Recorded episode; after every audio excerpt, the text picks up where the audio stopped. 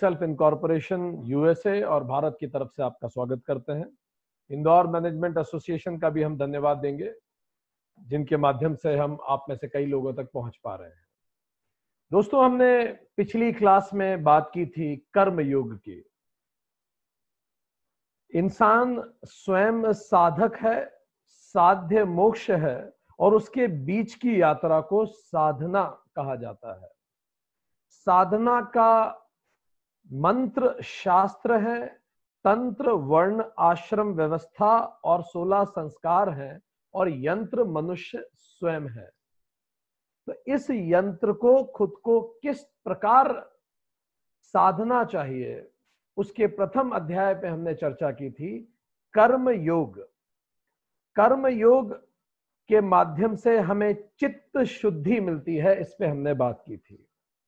आदि शंकराचार्य इसको और बेहतर रूप से बताते हैं कि जिस प्रकार तीन बकेट्स अगर हम लें, एक बकेट में बिल्कुल शांत और प्योर वाटर भर के रखें। दूसरे बकेट में हम टर्बुलेंट वाटर रखें, जिसमें लहरें उठ रही हैं। और तीसरे बकेट में हम मडी वाटर रखें, मटमैला सा पानी। तो हम देखेंगे कि जो बिल्कुल प्योर एंड स्टेबल वाटर है, उस बकेट में तो सूरज का प्रतिबिंब बिल्कुल साफ़ दिखेगा। पर जिस बकेट में वाइब्रेशंस हैं टर्बुलेंस हैं, लहरें हैं, उसमें डांसिंग सन दिखेगा हमें, नाचता हुआ सूरज। और जिस बकेट में मटमैलापन है, पानी साफ़ नहीं है, उसमें सूरज भी साफ़ नहीं दिखेगा। पहली बकेट को सत्व कहा जाता है जिसमें सब साफ़ है। दूसरी बकेट को रज कहा जाता है, जिसमें हाइपर एक्टिविटी है वाइब्रेशन है टर्बुलेंस है। और तीसरी बकेट को तम कहा जाता है, जिसमें मटमैलापन है। तो जब बहुत ज़्यादा मटमैलापन आ जाए तो मल निवृत्ति शास्त्रों ने कहा। मल निवृत्ति का अर्थ, हमारे अंदर जो छह विकार हैं, क्रोध ईर्षा बैर, लोभ, मोह इन सबको खत्म करें। उसका रास्ता निष्काम कर्म जिसपे हमने कल चर्चा की थी। इससे पानी का मटमैलापन समाप्त हो जाएगा और इसी को कहा जाता है चित्त शुद्धि ही। पर यदि पानी में बहुत टर्बुलेंट है, सेकेंड बकेट की हम बात करें, राज, रज बहुत है, बहुत हाइपर एक्टिविटी है तो उसके लिए अशांति निवृत्ति ही करना पड़ेगा। ये जो इतना अशांत मन रहता है तो उसके लिए उपासना योग शास्त्र सजेस्ट करते हैं। उपासना योग मन की हलचलों को स्थिर करता है और इससे हमें मिलती है चित्त स्थिति ही, चित्त की स्थिरता। तो उधर चित्त शुद्धि और इधर चित्त स्थिति, ये दोनों जब मिलती हैं, एक व्यक्ति जिसका चित्त स्थिर है और बिल्कुल शुद्ध है। वही व्यक्ति ज्ञान योग्यता को प्राप्त करता है। इसका मतलब अगर वो व्यक्ति स्क्रिप्चर्स को पढ़ेगा तो उसे बिल्कुल अच्छे से समझ में आएगा। ये बिल्कुल स्वाभाविक सा है। ऐसा व्यक्ति जो बहुत ज़्यादा परेशान है, उसके जीवन में कोई दुर्घटना घट गई है। अरे, दुर्घटना तो छोड़ दीजिए, उसका मोबाइल घूम गया है और उसे आप इस वेदांता क्लास में बुला के बैठा लीजिए। अभी उसकी चित्त स्थिति टर्बुलेंट है। हम कुछ भी पढ़ा लें, उसे कुछ समझ में नहीं आने वाला, क्योंकि उसका दिमाग कहीं और ही लगा रहेगा। इसीलिए अत्यधिक इंपॉर्टेंट है कि शास्त्र को समझने से पहले चित्त शुद्धि और चित्त स्थिति होना ज़रूरी है। सो आज हम बात करने वाले हैं उपासना योग, जो चित्त स्थिति के लिए लिखा गया, बनाया गया, सोचा गया। उपासना योग अगर हम एक लाइन में कहें तो it is integration and disciplining the personality ये व्यक्तित्व का इंटीग्रेशन है और उसका डिसिप्लिन है। क्या मतलब होता है? डिसिप्लिन का या क्या आवश्यकता होती है? व्यक्तित्व या किसी भी चीज़ को डिसिप्लिन में करने की। ये बिल्कुल ऐसा समझें। हिंदुस्तान में जब बहुत बारिश का सीज़न होता है तो नॉर्दर्न इंडिया में बाढ़ आ जाती है और सदर्न इंडिया में कई बार अकाल भी पड़ता है। तो ऐसा क्यों हो रहा है? क्योंकि शायद हमने वाटर को प्रॉपरली रेगुलेट नहीं किया। वाटर डिसिप्लिन नहीं है हिंदुस्तान में प्रॉपर इस कारण कहीं एक तरफ़ बाढ़ है और दूसरी तरफ़ अकाल है। तो क्या करें? हम डैम बनाएँ। डैम से हम वाटर को डिसिप्लिन कर पाएँगे। जो हेवायर इधर उधर है, उसको हम इकट्ठा कर पाएँगे। पहला फ़ायदा। और दूसरा फ़ायदा क्या है? ये जो इकट्ठा हुआ है पानी, इसको वेरियस मॉडल से चैनलाइज कर पाएँगे। इससे बिजली बना पाएँगे, इससे पचासों काम कर पाएँगे, सिंचाई कर पाएँगे हम, पीने का पानी दे पाएँगे। तो डिसिप्लिन जिस तरह से पानी का है, उसी तरह से व्यक्तित्व का डिसिप्लिन है। हमारे अंदर भी बहुत ज़्यादा शक्ति होती है, और वो सब बिखरी पड़ी होती है। तो इस सारी शक्ति को कौन कौन सी शक्ति हमारे अंदर होती है? पहला, काया शक्ति, हमारे तन में ताकत होती है। दूसरा, इंद्रिय शक्ति हमारी इंद्रियों में ताकत होती है। हमारी आँखें दूर तक देख पाती हैं और धीरे धीरे उम्र के साथ इंद्रिय शक्ति कम होने लगती है। पाँचों इंद्रियाँ। दूसरा, तीसरा, हम में वाक शक्ति होती है। कहते हैं words are soldiers and speeches battalions शब्द ही सैनिक होते हैं और स्पीचेस तो पूरी रेजिमेंट होती है। चुनाव जीते हारे जा सकते हैं लोगों को कन्विंस करके। देश चलाए जा सकते हैं। फौज को मोटिवेट किया जा सकता है। शब्द में ऊर्जा, वाक शक्ति। इच्छा शक्ति होती है हमारे अंदर एक। ये हमारे मन की ताकत होती है। जो हमने निर्धारित कर लिया, फिर हम उसको कर गुजरते हैं। और अंतिम, हम में ज्ञान शक्ति होती है। ये सारी शक्तियाँ हमारे अंदर होती हैं। काया शक्ति, इंद्रिय शक्ति, वाक शक्ति और इच्छा शक्ति और ज्ञान शक्ति। अब इन सभी शक्तियों को अगर हमने एक साथ ढंग से इंटीग्रेट करके उसको चैनलाइज कर पाए डिसिप्लिन फॉर्मेट में तो मोक्ष को हम ज़रूर प्राप्त कर सकते हैं। तब हम एक सही साधक बन सकते हैं। तो इसी कारण इसका इंटीग्रेशन और डिसिप्लिन ज़रूरी है। अब डिसिप्लिन कैसे किया जाता है? डिसिप्लिन करने के दो ही तरीके हैं। Quantity control and quality control जहाँ भी आपको डिसिप्लिन मेंटेन करना है क्वांटिटी एंड क्वालिटी मेंटेन कीजिए।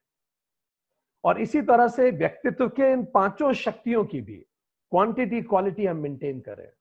इनको इंटीग्रेट कर दें। वो कैसे करेंगे? यही उपासना योग बताता है। उपासना शब्द उप प्लस आसन से बना। उप का अर्थ, जैसे हमने उपनिषद में देखा था, पास में आसन मतलब बैठना। किसके पास में? खुद के पास बैठना। हम इंटरनेट के पास बहुत बैठते हैं कंप्यूटर के पास बहुत बैठते हैं न्यूज़पेपर के पास मोबाइल के पास दोस्तों यारों अभिन्न अभिष्टों के पास बैठते हैं पर जब आप खुद के पास बैठते हैं उसी को उपासना कहते हैं। इसको समाधि योग भी कहते हैं। सो so, और योग का मतलब इन पाँचों शक्तियों को जोड़ देना। काया इंद्री वाक मनस और ज्ञान इन सबको जोड़ देना। इसको योग कहते हैं। योग का अर्थ ही जोड़ना है। युज धातु से बना कि जोड़ देना। तो अब एक एक करके हम इन पाँचों शक्तियों पे थोड़ी सी, इनमें से चार शक्तियों पे हम थोड़ी सी आज चर्चा करें। पहली शक्ति, जिसको हम कहते हैं कायिक की शक्ति या कायिक अंश हमारा यह हमारे शरीर की शक्ति। शरीर परमात्मा का मंदिर है। इसी के अंदर वो परमात्मा रूपी आत्मा होती है। अगर आपका शरीर स्वस्थ नहीं है तो ना वेद समझ में आएँगे, ना पुराण समझ में आएगी, ना नौकरी सुहाएगी, ना ही रिश्ते सुहाएँगे। ना पैसा, ना धन दौलत, ना संपत्ति। पहला सुख निरोगी काया, दूसरा सुख घर में हो माया, तीसरा सुख पुत्र हो आज्ञाकारी, चौथा सुख और बहुत सारे सुख शास्त्रों ने बताया। पर पहला सुख निरोगी काया। तो ये बड़ा महत्वपूर्ण है। ये इस बात की समझ है कि स्वाद से पहले स्वास्थ्य आता है। ये इस बात का बैलेंस करना है कि नींद और जागरण में मेरे बैलेंस हो। एक्टिविटी और इनएक्टिविटी में मेरा बैलेंस हो। मेरा व्रत और खाना खाने में बैलेंस हो। इस तरह के खुद को बैलेंस करने को से हम हमारे अंदर की कायिक शक्ति को जागृत कर सकते हैं। जैसा हमने पहले भी कहा था, कृष्ण ने गीता के अध्याय छठ छ में श्लोक 16 17 में यह बात कही है कि जो व्यक्ति ज़्यादा खाता है या बहुत कम खाता है, दोनों योग नहीं कर सकते। जो व्यक्ति ज़्यादा सोचता, सोता है या कम सोता है, दोनों कभी योगी नहीं हो सकते। योग के लिए आपको बिल्कुल युक्त करना पड़ेगा। जैसा कृष्ण ने कहा, युक्ताहार विहार से युक्त चेष्ट कर्मशु युक्त सपनावबोधस्य, योगो भवति दुखा। युक्ताहार प्रॉपर आहार कीजिए प्रॉपर व्रत भी रखिए प्रॉपर रिक्रिएशन कीजिए प्रॉपर जॉब पे ध्यान दीजिए, उचित और संतुलित रूप से शरीर पे भी ध्यान दीजिए, संतुलित रूप से हॉबीज पे ध्यान दीजिए, परिवार के साथ संतुलन कीजिए, समय पे सोइए, समय पे उठिए, इतना ही आप कर लें तो आप इस शरीर को व्यवस्थित रख पाएँगे। ये शरीर हमें परमात्मा का गिफ्ट है और इस शरीर को हम कैसे रखते हैं, ये हमारा परमात्मा को रिटर्न गिफ्ट होता है। If you will not voluntarily give time to your health then you have to forcibly then you have to forcibly give time to a disease तो इसीलिए वॉलेंटरली हम समय दें अपने शरीर को। ये पहला है कायिक शक्ति। दूसरा, उसको हम कहते हैं इंद्रिय शक्ति। इंद्रिय शक्ति हमारे सेंस ऑर्गन्स की शक्ति, हमारी आँखों की शक्ति। हमने पिछले क्लास में बात की थी कि सबकी शुरुआत थॉट से होती है। Thought leads to feelings feelings leads to words words leads to action यही कहानी है। And then action leads to habits habits leads to character character leads to destiny यही जीवन है। तो चेन शुरू होती है थॉट से। अब हम आपको यह बताएँ थॉट कहाँ से आता है। एक तो जैसा हमारी स्मृतियों से तो आता ही है, कुछ हमारे अनुभव से अंदर से आ सकता है, पर थॉट का एक विशेष माध्यम आँखें भी होती है। आपने कुछ देखा, वैसे विचार आए। तो पहला discipline quantity and quality again जैसे काइक में था quantity of food and quality of food ये बड़ा इंपॉर्टेंट है। इसी तरह से हम इंद्रिय में देखेंगे quantity of exposure to your eyes कितना आप अपनी आँखों को एक्सपोजर दे रहे हैं। दिन भर अगर आप आँखों को एक्सपोजर देते रहेंगे, इतने सारे इनपुट आ जाएँगे आपके पास। हर इनपुट विचार लेके आएगा और आपका दिमाग लगातार विचारों में जूझता रहेगा, इसीलिए छुट्टी के दिन भी आपका सर दुखने लग सकता है। थक जाएँगे आप, क्योंकि आँखें खुली हैं थॉट्स ला रहे हैं। और दूसरा क्वालिटी आप क्या देख रहे हैं टीवी पे? आप क्या पढ़ रहे हैं न्यूज़पेपर पे? आप क्या बातें कर रहे हैं लोगों से? ये हर चीज़, जिस, जो जो आपकी आँखें देख रही है, वो हर चीज़ विचार ला रही है। तो निश्चित कीजिए, आपकी आँखें क्वालिटी और क्वांटिटी वाइज संतुलित रहें। अब हम दूसरे पे जाएँ। ईयर्स या हम टंग पे जाएँ। टंग पे स्वाद कमतर है, स्वास्थ्य इंपॉर्टेंट है। तो टंग भी क्वालिटी अच्छा खाइए क्वांटिटी संतुलित खाइए। अब तीसरा है ईयर्स हमारे कान।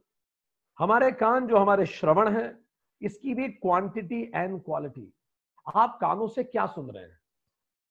इसी को कहा जाता है फ्रीक्वेंसी रेस्पॉन्स सिस्टम दोस्तों, हमारा जो ब्रेन है, इसमें अलग अलग ब्रेन वेव्स हैं, जिसको कहा जाता है अल्फ़ा बीटा थीटा और डेल्टा ये हमारे ब्रेन की वेव्स हैं।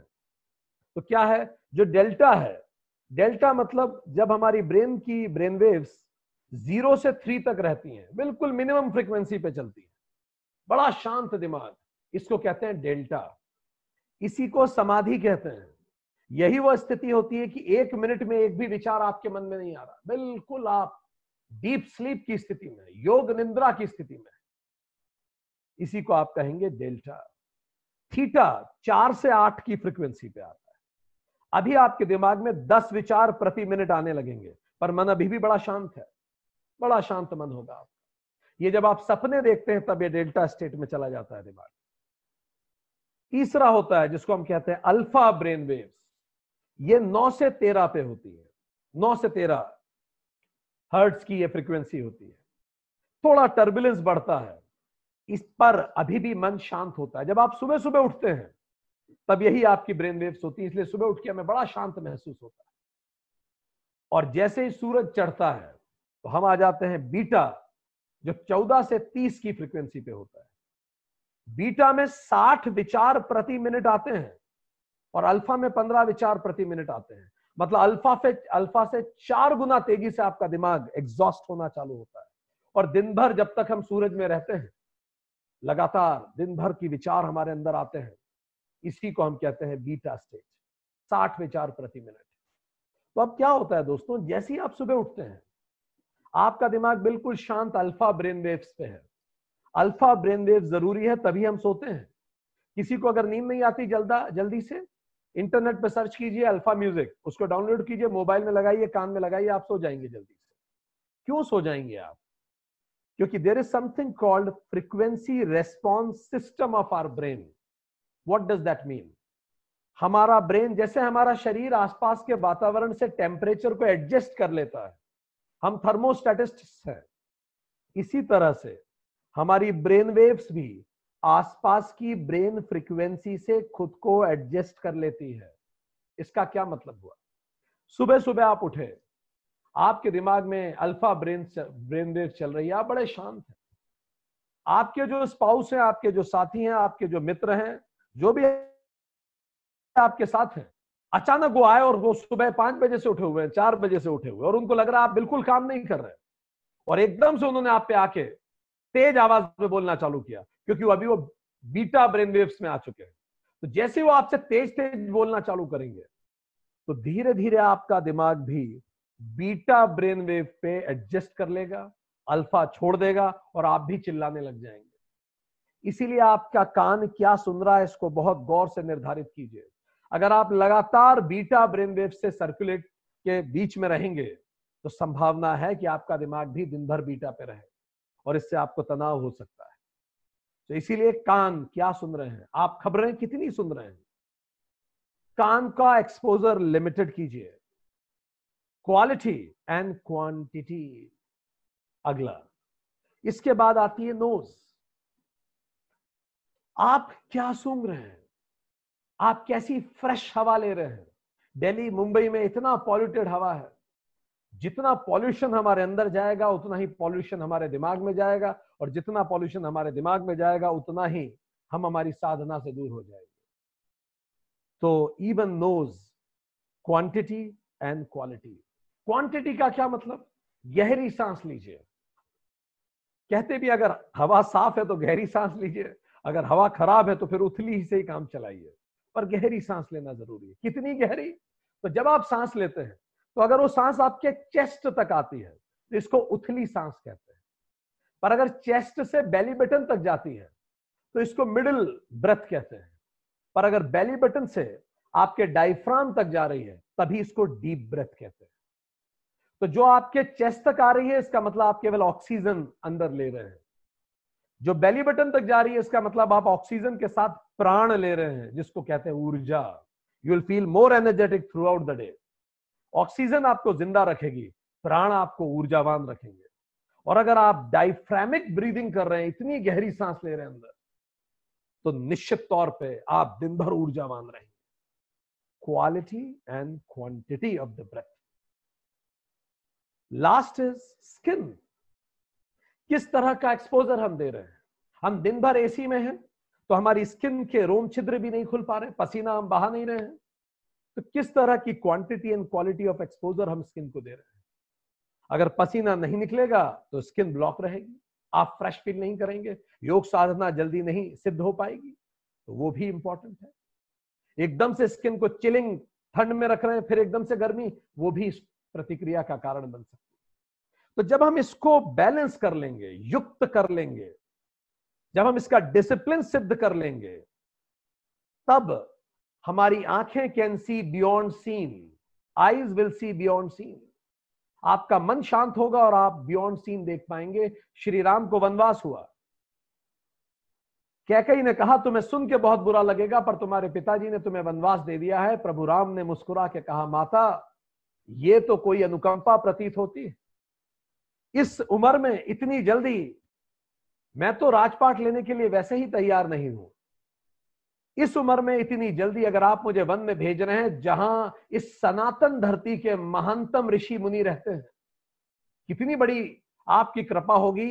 एक ऋषि वशिष्ठ ने एक बालक से मुझे एक योग्य राजकुमार बना दिया।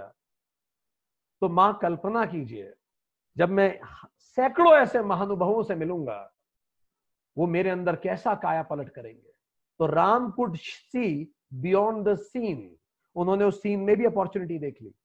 तो जब आँखें सिद्ध होती हैं तो जो दिखता है वो उसके आगे देख पाते then even tongue it could see beyond taste it could see beyond flavour वो मुँह पे कुछ रखते ही टंग ये नहीं बोलेगी, ये टेस्टी है कि खराब है।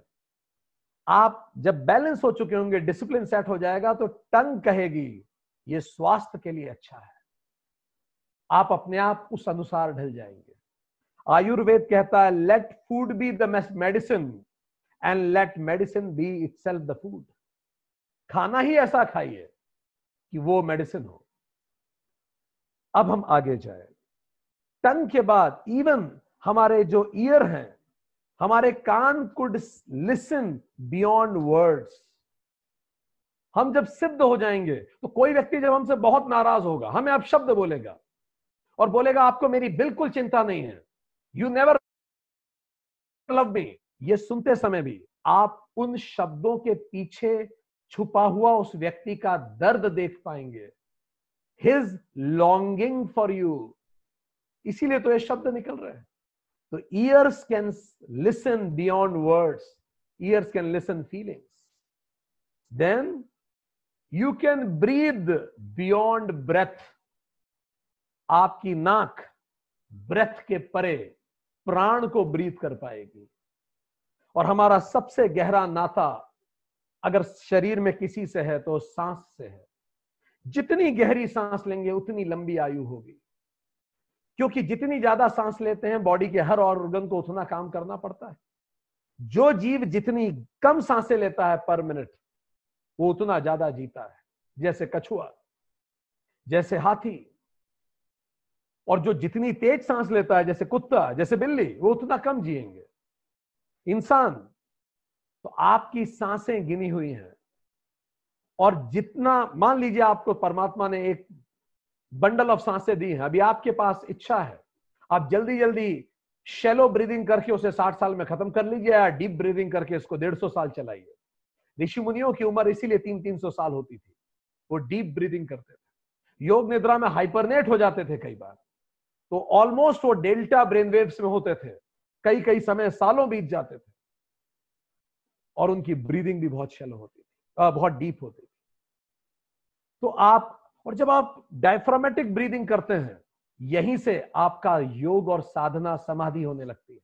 क्योंकि जैसे ही सांस स्लो स्लो होती है, मन भी शांत हो जाता है। आप देखिए, जैसे ही आपको गुस्सा आता है, साँसें तेज चलने लगती है। तो बिल्कुल इसका उल्टा भी सही है।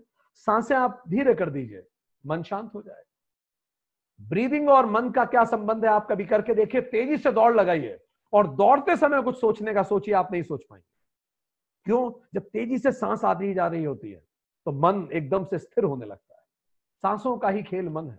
जितनी गहरी सांस, पर्वतों पे जितने लोग चढ़ते हैं हिली एरियाज़ पे जो लोग ले रहते हैं, उन्हें गहरी सांस लेनी ही पड़ती है, क्योंकि उनको इतना ऊपर चढ़ना पड़ता है। इसलिए क्या होता है? अधिकतर आपको स्पिरिचुअल लोग मिलेंगे वहाँ। मन के बहुत अच्छे लोग मिलेंगे। कैलाश, मानसरोवर, सारे तपस्वी आपको वहाँ मिलेंगे, क्योंकि अपने आप वहाँ डाइफॉर्मेटिक ब्रीदिंग होने लगती your skin also will see beyond touch Sita ji का अपहरण हुआ राम पूछ रहे हैं सबसे पेड़ों से पत्तियों से कि मुझे बताओ मुझे इशारा करो सीता कौन लेके चलेगी तो ये सब चीज़ें क्या है आपकी टंग राम शबरी से पूछ रहे हैं शबरी के जो बेर हैं राम को स्वादिष्ट लग रहे हैं जबकि वो झूठे हैं he could taste beyond the flavour तो इस तरह से आपकी इंद्रियाँ सिद्ध हो पाती है चलिए हम आगे बढ़े। अब तीसरा आता है वाचिक अंश। वाचिक अंश का अर्थ है, हम शब्दों में, वाक कौशल में कैसे डिसिप्लिन करें? Quality and quantity our verbal conditioning तो गीता के चैप्टर सत्रह में भगवान कृष्ण कहते हैं, अनुद्वेग कर्म अन उद्वेग, वेगपूर्ण कर्म नहीं कीजिए। आप वही वाक्य बोलिए जो शांत चित्त से आए। शब्दों से हिंसा मत कीजिए। आप शब्दों से हिंसा करते हैं। कहते हैं, कई लोगों की तो जवान पे डंक होता है। वो जब भी बोलते हैं, ऐसा काटते हैं कि सामने वाला बिलबिला जाता है। और वो वो लोग कहते हैं, भाई, हम सत्य बोलने के आदि है। ये ठीक बात है, हम मान सकते हैं। पर अगर आप भावना में, आवेग में अगर ये कहते हैं तो दूसरे को कष्ट दे सकता अगला बात, आप ऑर्ग्यूमेंट ना करें। ऑर्ग्यूमेंट से जितना बच सकते हैं। आर्ग्यूमेंट कब होता है? उस व्यक्ति ने एक बात कही, मुझे पसंद नहीं आई। अरे तो जब आपको पसंद नहीं आई इट्स ओके सुन लीजिए उसकी बात। लेनिन कहा करते थे though I disagree with what you are saying but I can fight till my death for your right of saying it हालाँकि, मैं इस बात से असहमत हूँ जो तुम कह रहे हो, पर तुम्हारे उस बात के वो कहने के अधिकार के लिए मैं अपनी अंतिम सांस तक लड़ सकता हूँ। पर कई लोगों की आदत होती है, अगर कोई तर्क उनके पास आता है जिससे वो सहमत नहीं होते तो जब तक वो सामने वाले को लगातार तर्क विहीन न कर देंगे, वो चुप होंगे ही नहीं। अरे, क्यों सिद्ध करना है आपको हर जगह अपने आप को? छोड़िए ना। जब उस व्यक्ति में परिपक्वता आएगी, वो स्वयं सिद्ध हो जाएगा। आप क्यों अपनी ऊर्जा बर्बाद कर रहे हैं? क्योंकि शब्द ऊर्जा है, ये शक्ति है। इसको ऐसे ही जाया मत कीजिए। डोंट आर्ग्यू एट ऑल कोई आपको फीडबैक दे रहा है। अब मान लीजिए हमने आपको सेशन पढ़ाया, आप में से किसी ने हमें फीडबैक दिया। अब हो सकता है आपका फीडबैक हमें उचित ना लगा, लगे। पर फिर भी तरीका क्या है? हम बोले, धन्यवाद। आपने जो कहा, उसके लिए धन्यवाद। आपने समय निकाला, आपने राय दी, उसके लिए शुक्रिया। हो सकता है हम आपकी राय से एक परसेंट भी सहमत ना हो। पर यह हमें आपको क्यों कहना है? हमें क्यों खुद को जस्टिफाई करना है? ठीक है, वैसा आप सोचते हैं, आप सोचिए। इससे हम हमारी वाक ऊर्जा को बचा सकेंगे। पर लोग फीडबैक में भी जस्टिफाई करने लगते हैं। एक तो फीडबैक मांगेंगे और कोई दूसरा दे देगा तो फिर अपने आप को प्रूव करेंगे। डिज़ाइन थिंकिंग एक मैनेजमेंट की विधा है। उसका रूल है, जब भी आप एक प्रोटोटाइप डिज़ाइन करके मार्केट में उतारें और लोगों से फीडबैक लें, अगर लोग कोई फीडबैक दें don't try to justify your product no just listen their problems come back in laboratory and then work over it यही फीडबैक का तरीका है। हमें याद आता है, हम कहीं चर्चा कर रहे थे एक प्रतिष्ठित संस्थान में, हम पाँच सात लोग बैठे थे। हम भारत की समस्याओं पर चर्चा कर रहे थे और बड़े डिसरप्टिव आइडियाज़ लेके आ रहे थे नए नए आइडियाज़ पे चर्चा हो रही थी। तो वही पास में बुज़ुर्ग बैठे थे। देखने में बड़े विवेकशील और बुद्धिमान दिखाई देते थे। वो हमारी चर्चा के हिस्से नहीं थे, वो किसी और कारण से वहाँ थे। तो जब उन, जब हमारी चर्चा समाप्त हुई तो वो उठ के हमारे पास आए और उन्होंने बोला कि मैं आपका नाम नहीं जानता, पर आपको देख के मैं एक बात पूछना चाहता हूँ आपसे, आपकी बातें मैंने सुनी। उन्होंने बोला, ये बताइए कि किताब के बैंगन में और असली बैंगन में क्या अंतर होता है? हमने बोला, नहीं सर, आप ही बता दीजिए।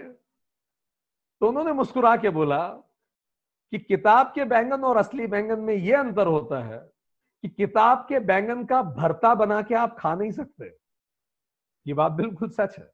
उनके कहने का मतलब यह था कि कई विचार जो आप लोग कर रहे हैं, ये केवल विचार है, ये धरातल पे कभी हो नहीं सकता। ये इम्प्रैक्टिकल है।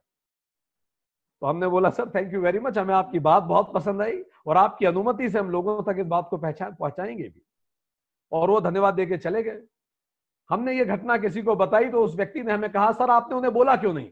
कि विचारों पर जब ऊर्जा लगाई जाती है, तभी तो परिवर्तन आते हैं। ऐसे ही सोच के सब लोग बैठ गए तो दुनिया कैसे बदलेगी? हमने उनसे पूछा, भाई, हमें क्यों बोलना चाहिए था? ये उनका विचार है, उन्होंने दे दिया। अब हम उसको मानेंगे, व्यवहार में अपनाएँगे कि नहीं इट्स माई चॉइस पर हमने हमारी वाक ऊर्जा बचा ली। ठीक? अगली बात, बिना मांगे राय मत दीजिए। जब तक कोई न मांगे, राय मत दीजिए, अपनी वाक ऊर्जा को बचाइए। ठीक, आप राय देंगे, बिना मांगे उसे पसंद नहीं आएगी और आपको दर्द होगा। उनको भी दर्द होगा, आपको भी दर्द होगा। इसके अतिरिक्त क्या कीजिए? जब तक संभव हो, मुनि हो जाइए। जितना कम बोले।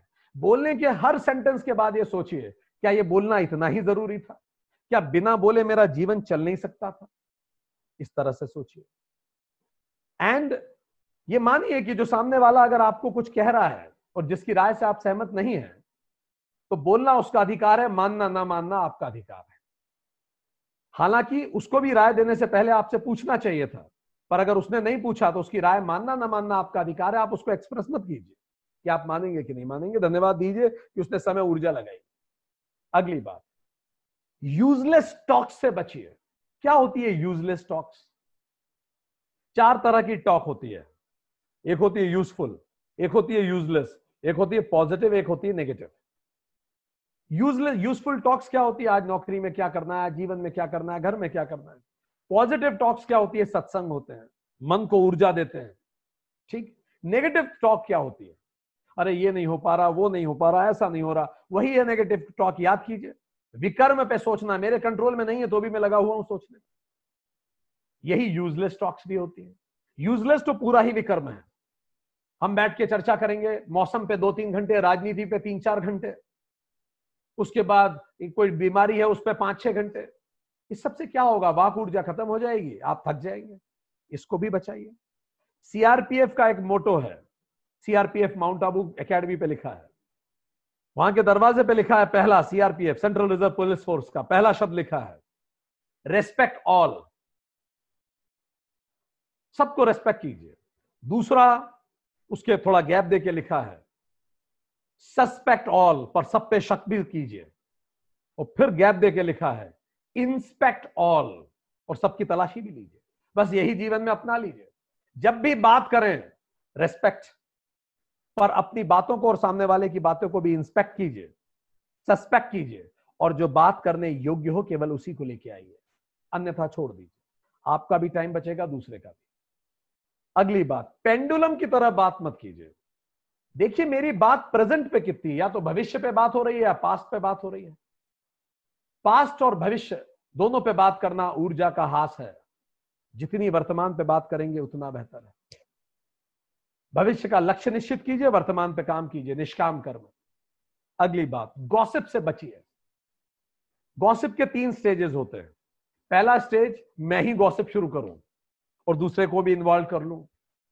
पर धीरे धीरे आदमी मैच्योर होता है। तो वो गॉसिप शुरू नहीं करता। अब दूसरे गॉसिप शुरू करेंगे, ये इन्वॉल्व हो जाएँगे।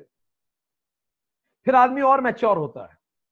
दूसरे गॉसिप करेंगे और ये चुप रहेंगे। और सबसे अच्छा मैच्योरिटी की स्थिति क्या है? किसी भी प्रकार का गॉसिप आप वहाँ से चले ही जाइए, अगर संभव है तो। Gossip is time waste gossip का मतलब जिस बातचीत का मुझे कोई प्रत्यक्ष प्रसन्नता धार्मिक प्रसन्नता। एक होती है अधार्मिक प्रसन्नता, उसका बुरा हो रहा है, कई लोगों को अच्छा लग रहा है। अधार्मिक नहीं, धार्मिक प्रसन्नता या धार्मिक विकास ना हो रहा हो तो गॉसिप है। तो इन सब चीज़ों पे हम विचार करें। और अंतिम रिलेशनशिप हमेशा सिचुएशन से ज़्यादा इंपॉर्टेंट होते हैं। सिचुएशन भले आप हार जाएँ, पर रिलेशन को बचा के रखिए। अपनी बातचीत में ध्यान रखिए। ये सब हैं वाचिक अंश। या हम कहें वाचिक ऊर्जा के discipline quantity and quality of your talk has to be maintained अब हम अगले पे जाएँ। वाचिक ऊर्जा का अगला हिस्सा, पहला हमने कहा अनुद्वेग कर्म। उद्वेग में आके कुछ नहीं बोलना। दूसरा सत्यम। सच बोलिए। अगर आप असत्य बोलते हैं तो आपके मन में ज़्यादा भाव और तरंगे उठेंगी, आप ज़्यादा परेशान रहेंगे, योग सिद्ध नहीं हो पाएगा। महात्मा गांधी की सबसे बड़ी ताकत उनका सच थी। सच के कारण वो पूरे ब्रिटिश अंपायर से भिड़ गए। अगर आप उनका खेड़ा सत्याग्रह पढ़ेंगे या चंपारण सत्याग्रह पढ़ेंगे, मजदूरों या फिर किसानों की जो मांग थी, गांधी ने यह कहा कि तुम्हारी मांग को मैं समझता हूँ, पर तुम्हारी मांग पूरी तरह सच नहीं है। जितना तुम मांग रहे हो, उससे थोड़ा कम सही है तुम्हें मिलना। पर तुम जो मांग रहे हो, थोड़ा ज़्यादा है, मैं उसके लिए तुम्हारे साथ नहीं लड़ूँगा। फाइनली जब मजदूर उनकी बात पे तैयार हुए तो जो गांधी को उचित लगता था कि इतनी मांग वाजिब है उस सत्य पे वो डट गए और फाइनली उन्होंने अंग्रेज़ों से लोहा लिया। सो so, गांधी अगर आप पढ़े उनकी किताब का नाम भी है माई एक्सपेरिमेंट्स विथ ट्रूथ सबसे बड़ी ताकत सत्य की ताकत। सत्य में जयते देश का आधार वाक्य भी है। ये तो दूसरों से सच बोलना खुद से भी सच बोलना किस प्रकार से? किस कोई कहता है हमने किसी को फ़ोन लगाया उसने फ़ोन नहीं उठाया तो विचार क्या आ गया? He does not love me nobody cares for me तो क्या इसका मतलब यह है, जितने लोग आपके फ़ोन, आपका फ़ोन उठाते हो सब आपको प्रेम करते हैं? बेहिंतहा या फिर जो भी फ़ोन नहीं उठा पाते, सब आपको प्रेम नहीं करते क्या? लॉजिकली सोचिए क्या यह सत्य है। कोई आपका जन्मदिन दिन या किसी चीज़ को विश करना भूल गया। आई एम वर्थलेस तो क्या जितने लोगों ने जन्मदिन आपका विश किया है, क्या वो आपके जीवन में आपको बहुत प्रेम करते हैं? लॉजिकली चेक कीजिए क्या यह सत्य है। सत्यम इज़ मस्ट अगला, प्रियम, शब्द इस प्रकार से बोलिए कि सामने वालों को सुनने में अच्छे लगे।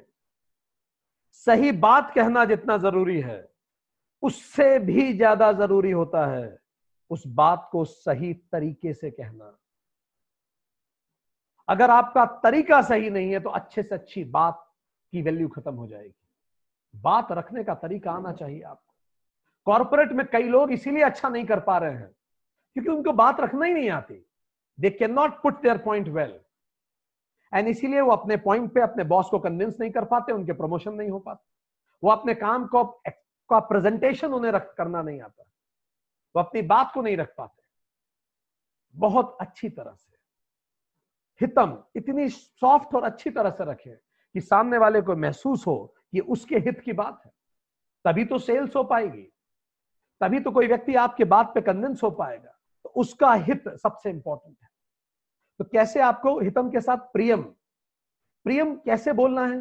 कोई भी बात ये समझ के बोलिए कि जो बात मैं कह रहा हूँ, वो बात अगर ऑल इंडिया रेडियो पे अनाउंस कर दी जाए तो भी मुझे मेरे शब्दों पे पछतावा नहीं होगा। ये मान के चलिए कि आपके सामने माइक है जो ऑल इंडिया रेडियो पे अनाउंस कर रहा है।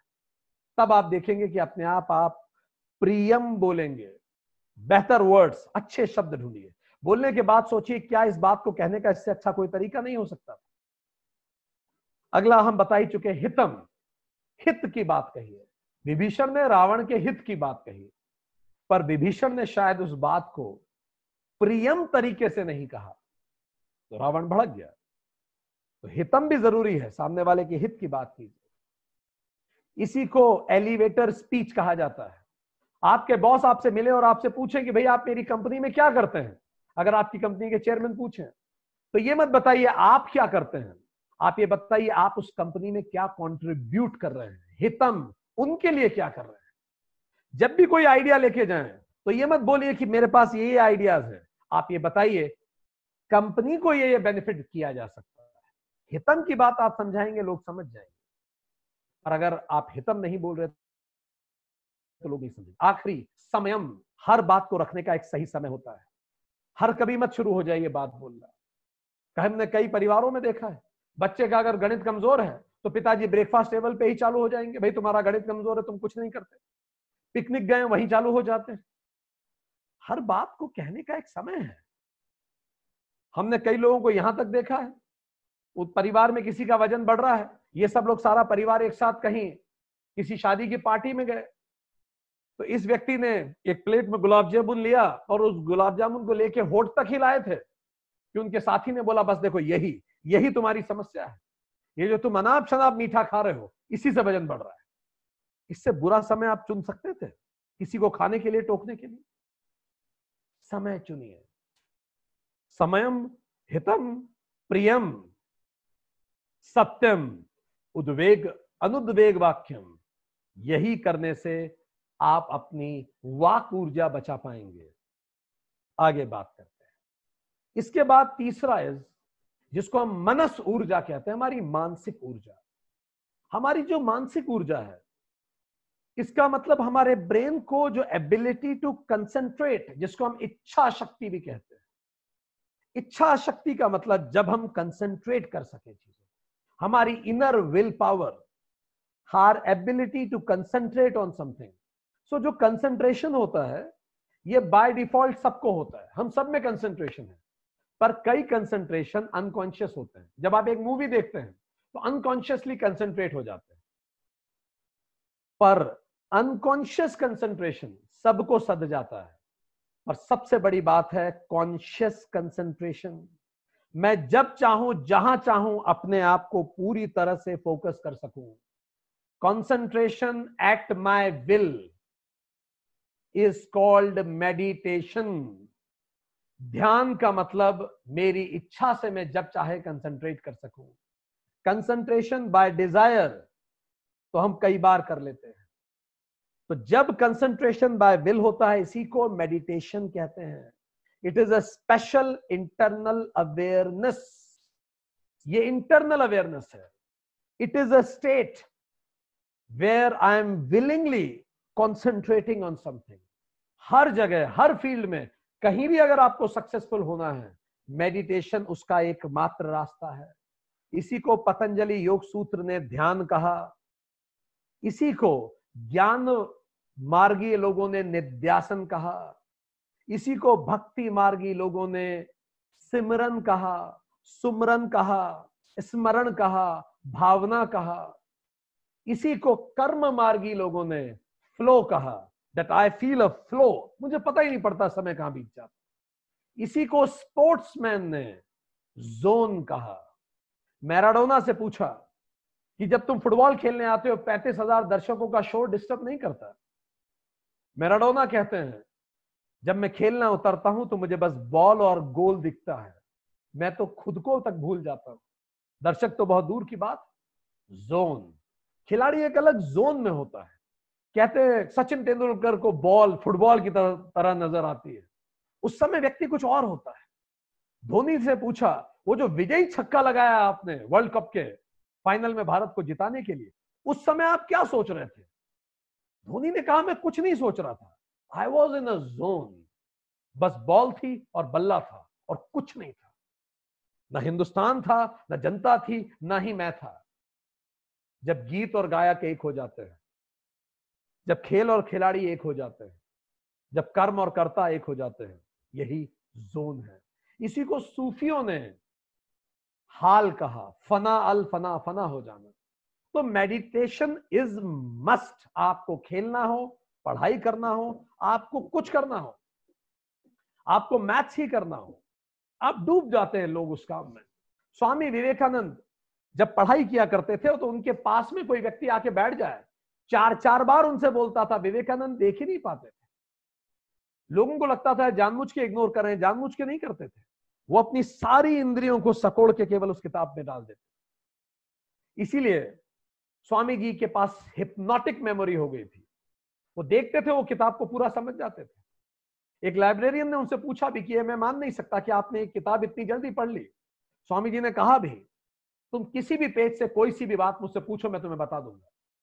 दंग रह गया वो व्यक्ति। ये लाइब्रेरी शायद मेरठ की है जहाँ की हम बात बता रहे हैं। दंग रह गया वो व्यक्ति लाइब्रेरियन उसने जो पॉइंट पूछा स्वामी विवेकानंद ने पूरा पैराग्राफ बोल के बता दिया, बिना किताब देखे, बस पढ़ने के तुरंत बाद। इतना कंसंट्रेशन ये क्वालिटी इज़ कॉल्ड मेडिटेशन तो मेडिटेशन वो हाईवे है, जिससे होके जाना ही पड़ता है। भले आपको खेलना हो, पढ़ाई करना हो, ये मस्ट है, कुछ करना। तो अब दो तरह के मेडिटेशन होते हैं। कुछ लोग मेडिटेशन में ऑब्जेक्ट ओरिएंटेड मेडिटेशन करते हैं, कुछ लोग सब्जेक्ट ओरिएंटेशन मेडिटेशन करते हैं। सब्जेक्ट तो मैं स्वयं ही हूँ तो जब सब्जेक्ट ओरिएंटेड मेडिटेशन किया जाता है, इसका मतलब आप किसी ऑब्जेक्ट पे फोकस नहीं करते ऑब्जेक्ट पे कंसंट्रेशन नहीं करते। तो इसी को निध्यासन कहते हैं और ये ज्ञान मार्गीय है इस पे आज हम बात नहीं कर रहे पर जब भी मेडिटेशन किसी ऑब्जेक्ट पे किया जाता है, उसी को उपासना कहते हैं। उपासना योग का मतलब ऑब्जेक्ट ओरिएंटेड मेडिटेशन जब आप ऑब्जेक्ट पे करें। इसी को सगुण मेडिटेशन कहते हैं। फ़िज़िकल फॉर्म में किसी चीज़ को आप कंसंट्रेट करें, किसी चीज़ पे आप फोकस करें। तो ये दो तरह का होता है। या आप कहें तो इसको तीन तरह में आप बांट सकते हैं। क्योंकि व्यक्ति भी तीन तरह के होते हैं। कुछ लोग विजुअल्स होते हैं। अगर अभी हम आपसे पूछें कि आप याद कीजिए कि लास्ट टाइम आपने सबसे खूबसूरत डिनर कहाँ किया था? उस उस यादों में जाइए आप। तो अगर आप किसी खूबसूरत डिनर की यादों में जाते हैं तो जब आप उस याद में जाते हैं तो हम आपसे पूछें आपको क्या याद आता है? तो कुछ लोगों को तो डिनर का पूरा सीन याद आएगा। खाना खा रहे हैं, वो प्लेट भी बता देंगे क्या क्या जमा हुआ था। तो ये लोग विजुअल्स हैं। ये जनरली दृश्यों में चीज़ों को याद रखते हैं। पर कुछ लोग ऑडियो वो ये तक बता देंगे कि उस समय लोग आपस में क्या बातें कर रहे थे, वो बात तक रिपीट कर देंगे। ये ऑडियो वाले लोग होते हैं। कुछ लोग भावना महसूस कर पाते हैं। वो उस समय की ऊर्जा वो महसूस करेंगे और उनको वैसे ही कंपन होने लगेगा। तो अलग अलग प्रवृत्ति के लोग होते हैं, कई विजुअल्स होते हैं, कई ऑडियो विजुअल्स होते हैं अलग अलग होते हैं। तो इसी तरह, इसी कारण मेडिटेशन के भी तीन फॉर्मेट हैं, उपासना योग के। पहला प्रतीक उपासना जब हम किसी प्रतीक को विजुअली उपासना करते हैं तो विजुअल लोगों के लिए इसको कहते हैं प्रतीक उपासना। जो लोग ऑडियो हैं, उनके लिए नाम उपासना उपासना कहा जाता है।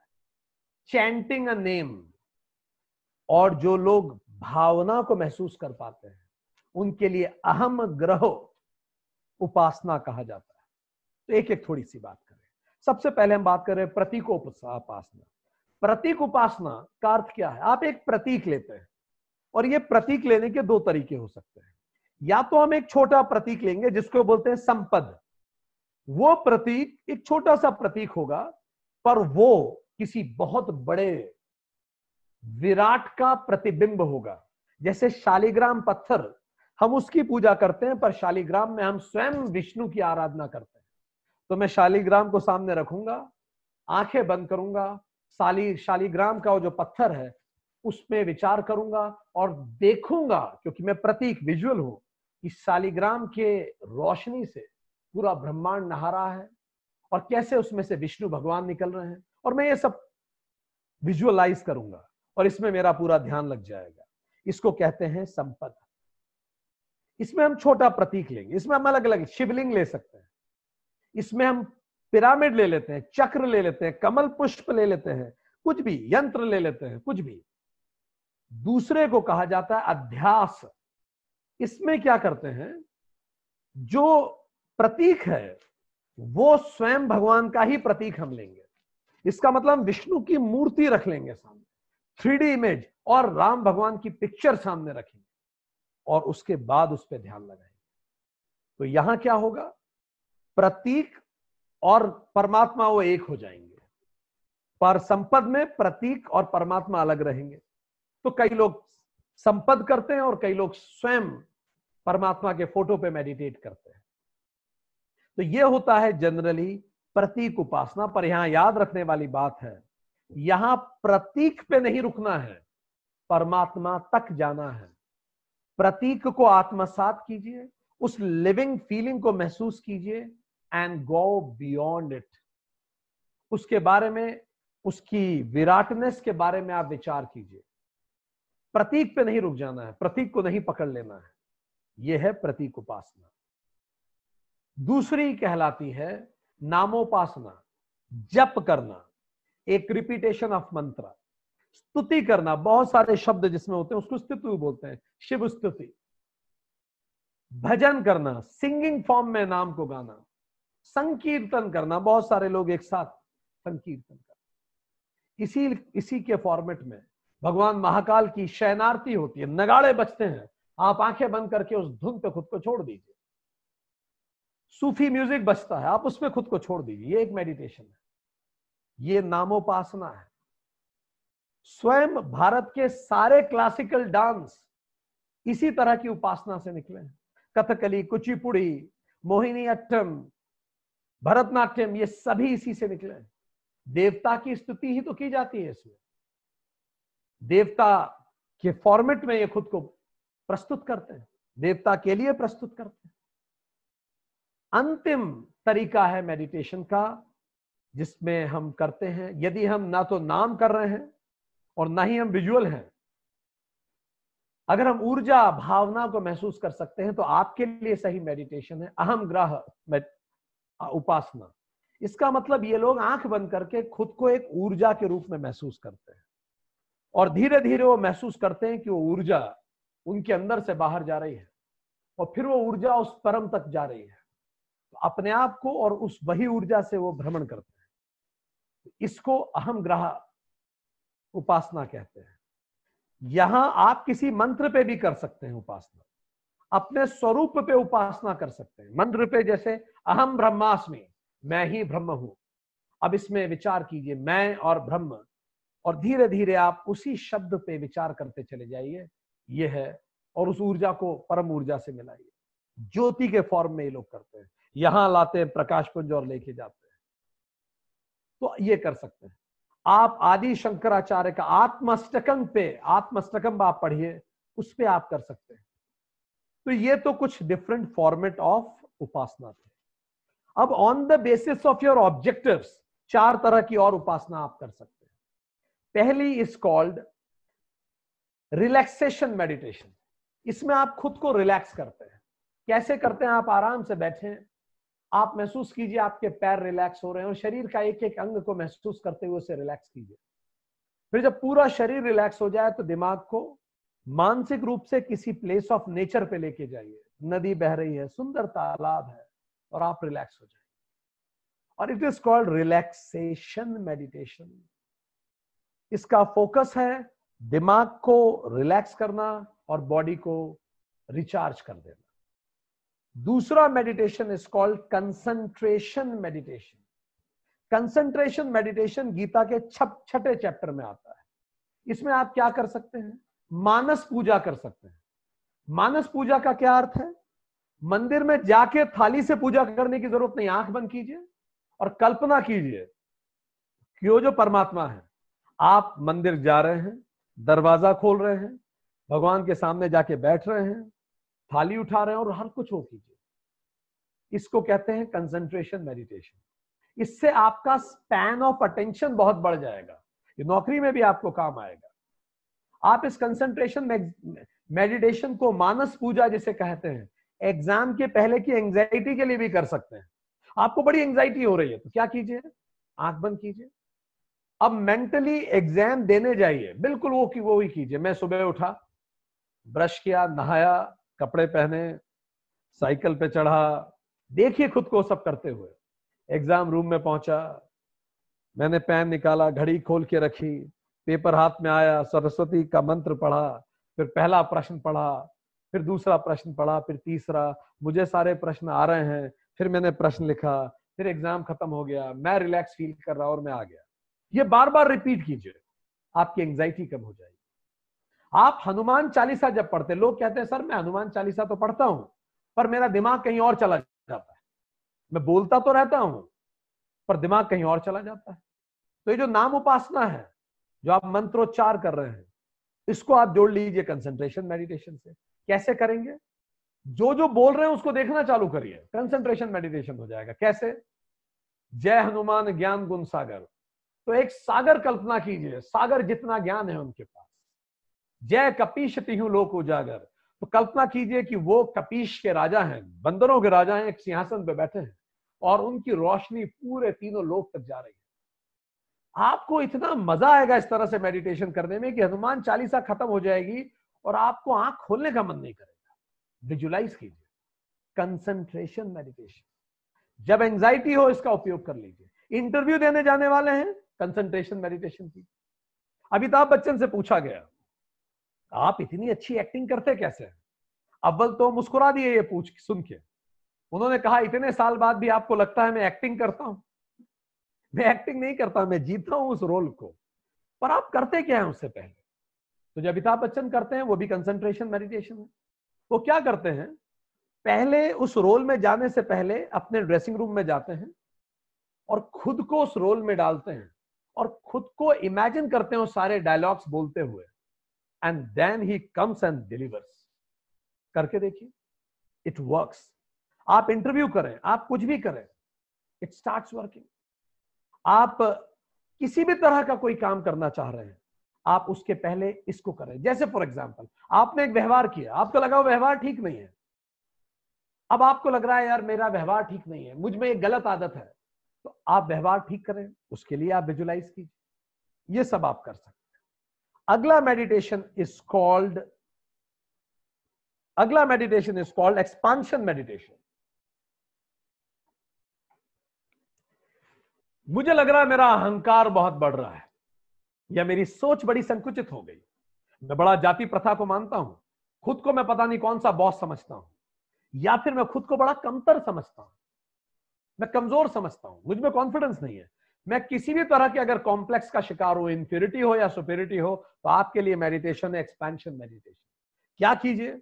आँखें बंद कीजिए। इसी को कहते हैं ट्रांसफॉर्मेशन मेडिटेशन आँखें बंद कीजिए और अपने आप को महसूस कीजिए और उसके बाद धीरे धीरे उठना चालू कीजिए हवा में। फिर आप अपने पूरे शहर को देखिए, पूरे प्रदेश को देखिए और ऊपर जाइए। आपको पूरा देश दिखेगा, आपको ग्लोब दिखेगा और ऊपर जाइए। आपको पूरी पृथ्वी दिखेगी, और ऊपर जाइए। आपको चाँद दिखेगा, आप और ऊपर जाइए। आपको कई ग्रह दिखेंगे, और ऊपर जाइए। पूरा सोलार सिस्टम दिखेगा, और ऊपर जाइए, और फिर वापस आ जाइए। आपको पता पड़ेगा आप कितने छोटे हैं। इसको आप उल्टा भी कर सकते हैं। आप अंदर जाना शुरू कर सकते हैं। आप अपने सेल में जाइए, सेल के अंदर डीएनए में जाइए, डीएनए के अंदर एटम में जाइए, एटम के अंदर न्यूक्लियस में जाइए, न्यूक्लियस के अंदर प्रोटोन में जाइए, प्रोटोन के अंदर क्वार्क में जाइए, क्वार्क के अंदर वाइब्रेशन जाइए और वाइब्रेशन में ओम को महसूस कीजिए, ओम की वाइब्रेशन। ये भी कर सकते एक्सपांशन मेडिटेशन ये तो भगवान कृष्ण का विश्व रूप है।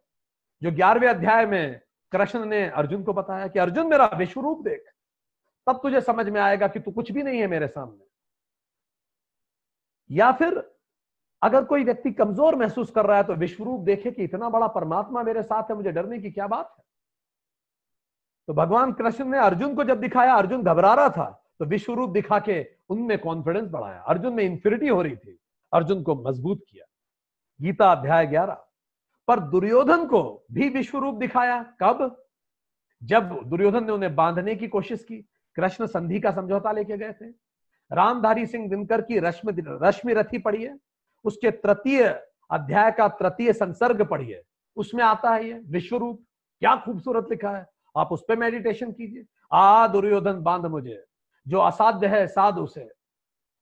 क्या खूबसूरत लिखा है रामधारी दिनकर ने, बांधने मुझे तो लाया है, जंजीर बड़ी क्या लाया है। इट इज़ वेरी ब्यूटिफुल हमने हमारे जीवन में आज तक जो सबसे सुंदर कविताएँ पढ़ी हैं, उनमें से एक ही है। उस पर आप मेडिटेशन कीजिए। विश्व रूप मेडिटेशन करिए। अंतिम meditation is called value meditation अगर आपको अपने अंदर में कोई बिहेवियरल चेंज करना है, अपने अंदर को परिवर्तन करना है, इसको भी कई लोग ट्रांसफॉर्मेशन मेडिटेशन कहते हैं। You want to inculcate something in you आपको अपने अंदर शांति लानी है। आपका गुस्सा बड़ा तेज है। तो आप क्या कीजिए? एक शांति का प्रतीक या शांति को प्रतीक के रूप में महसूस कीजिए। और आप महसूस कीजिए कि वो शांति रूपी, अगर आप उसको कबूतर माना ले, कबूतर धीरे धीरे आपके शरीर में आ रहा है। जब आपके शरीर में आ गया, अब आप सुबह उठिए और सुबह उठ के अपने परिवार के सदस्यों से बड़ी शांति से बात कीजिए। फिर अपने ऑफ़िस जाइए, बिल्कुल सब कुछ विजुलाइज कीजिए। ऑफ़िस गए, आपका वो जो बॉस, जो कलह प्रिय बॉस है, उसने कुछ बोला पर आप बिल्कुल शांत दिन भर के ऑफ़िस को सुबह सुबह विजुलाइज कीजिए। और ये रोज कीजिए, जो भी क्वालिटी आपको अपने अंदर लानी है। शांति की, निष्ठा की, सच्चरित्रता की। यदम भावम, तदम भवती। जैसे भाव होते हैं, वैसा ही हो जाता है। तो अगर कोई थॉट आपको परेशान कर रहा है, आपको थॉट बदलना है तो अफर्मेशन जैसे, मैं अच्छा नहीं दिखता। तो आप खुद के लिए अफर्मेशन लिखिए और उस अफर्मेशन पे वैल्यू मेडिटेशन कीजिए। कैसे? आप ये महसूस कीजिए कि परमात्मा ने मुझे जन्म दिया। मेरे परम पिता और स्वयं परमात्मा है। मेरी माता ने इतने प्रेम से मुझे बड़ा किया। मुझमें ब्रह्मांड की सारी शक्तियाँ हैं। खूबसूरती मेरे अंग अंग में है। मैं एक बहुत खूबसूरत, बहुत कॉन्फिडेंट और एक सच चरित्र वाला व्यक्ति हूँ। मैं अपने आप को खूब प्रेम करता हूँ।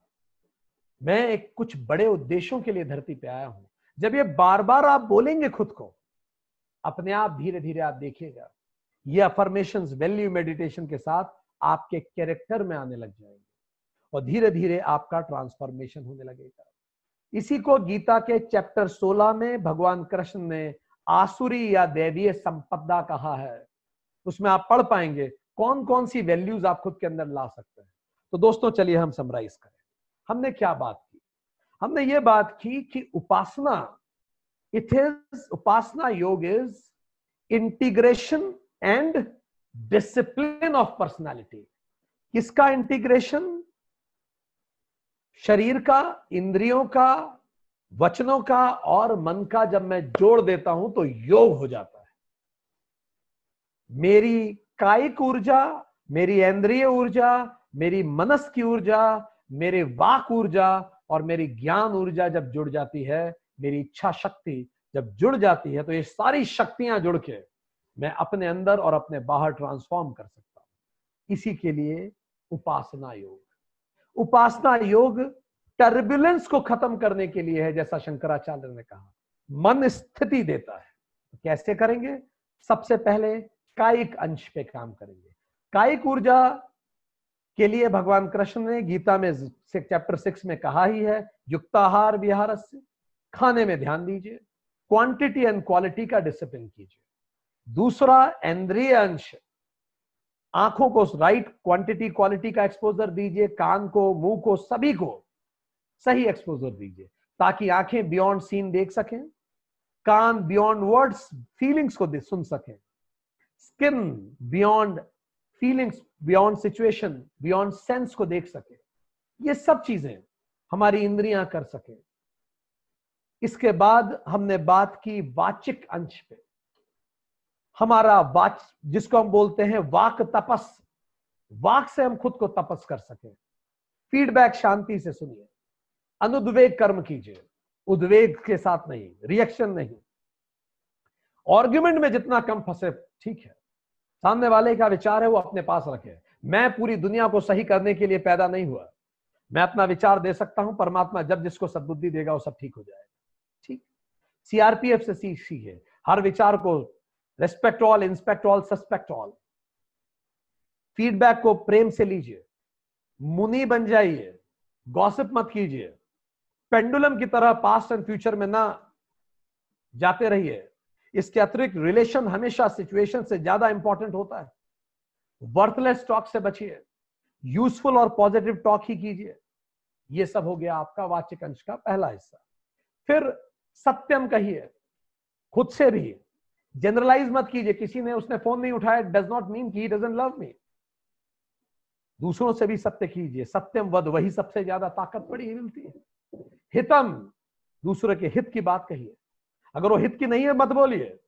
प्रियम, अच्छे शब्द का प्रयोग कीजिए। What you are saying is less important and how you are saying and last is समयम सही समय आने पे कहिए अन्यथा अन्यथा ली जाएगी उस बात को फिर आया मानस अंश इच्छा शक्ति कहाँ से आती है कंसंट्रेशन से कंसंट्रेशन का मतलब कहीं एक जगह सिंगल पॉइंटेड फोकस कर पाना एक विचार पे फोकस कर पाना इसी को कंसंट्रेशन कहते हैं बाय डिफ़ॉल्ट होता है बाय डिज़ायर से पर मेडिटेशन तब कहते हैं जब वो बाय विल हो मेडिटेशन दो तरीके से होते हैं या तो सब्जेक्ट पे हो या ऑब्जेक्ट पे सब्जेक्ट के मेडिटेशन को निध्यासन कहते हैं, ज्ञान मार्ग का है।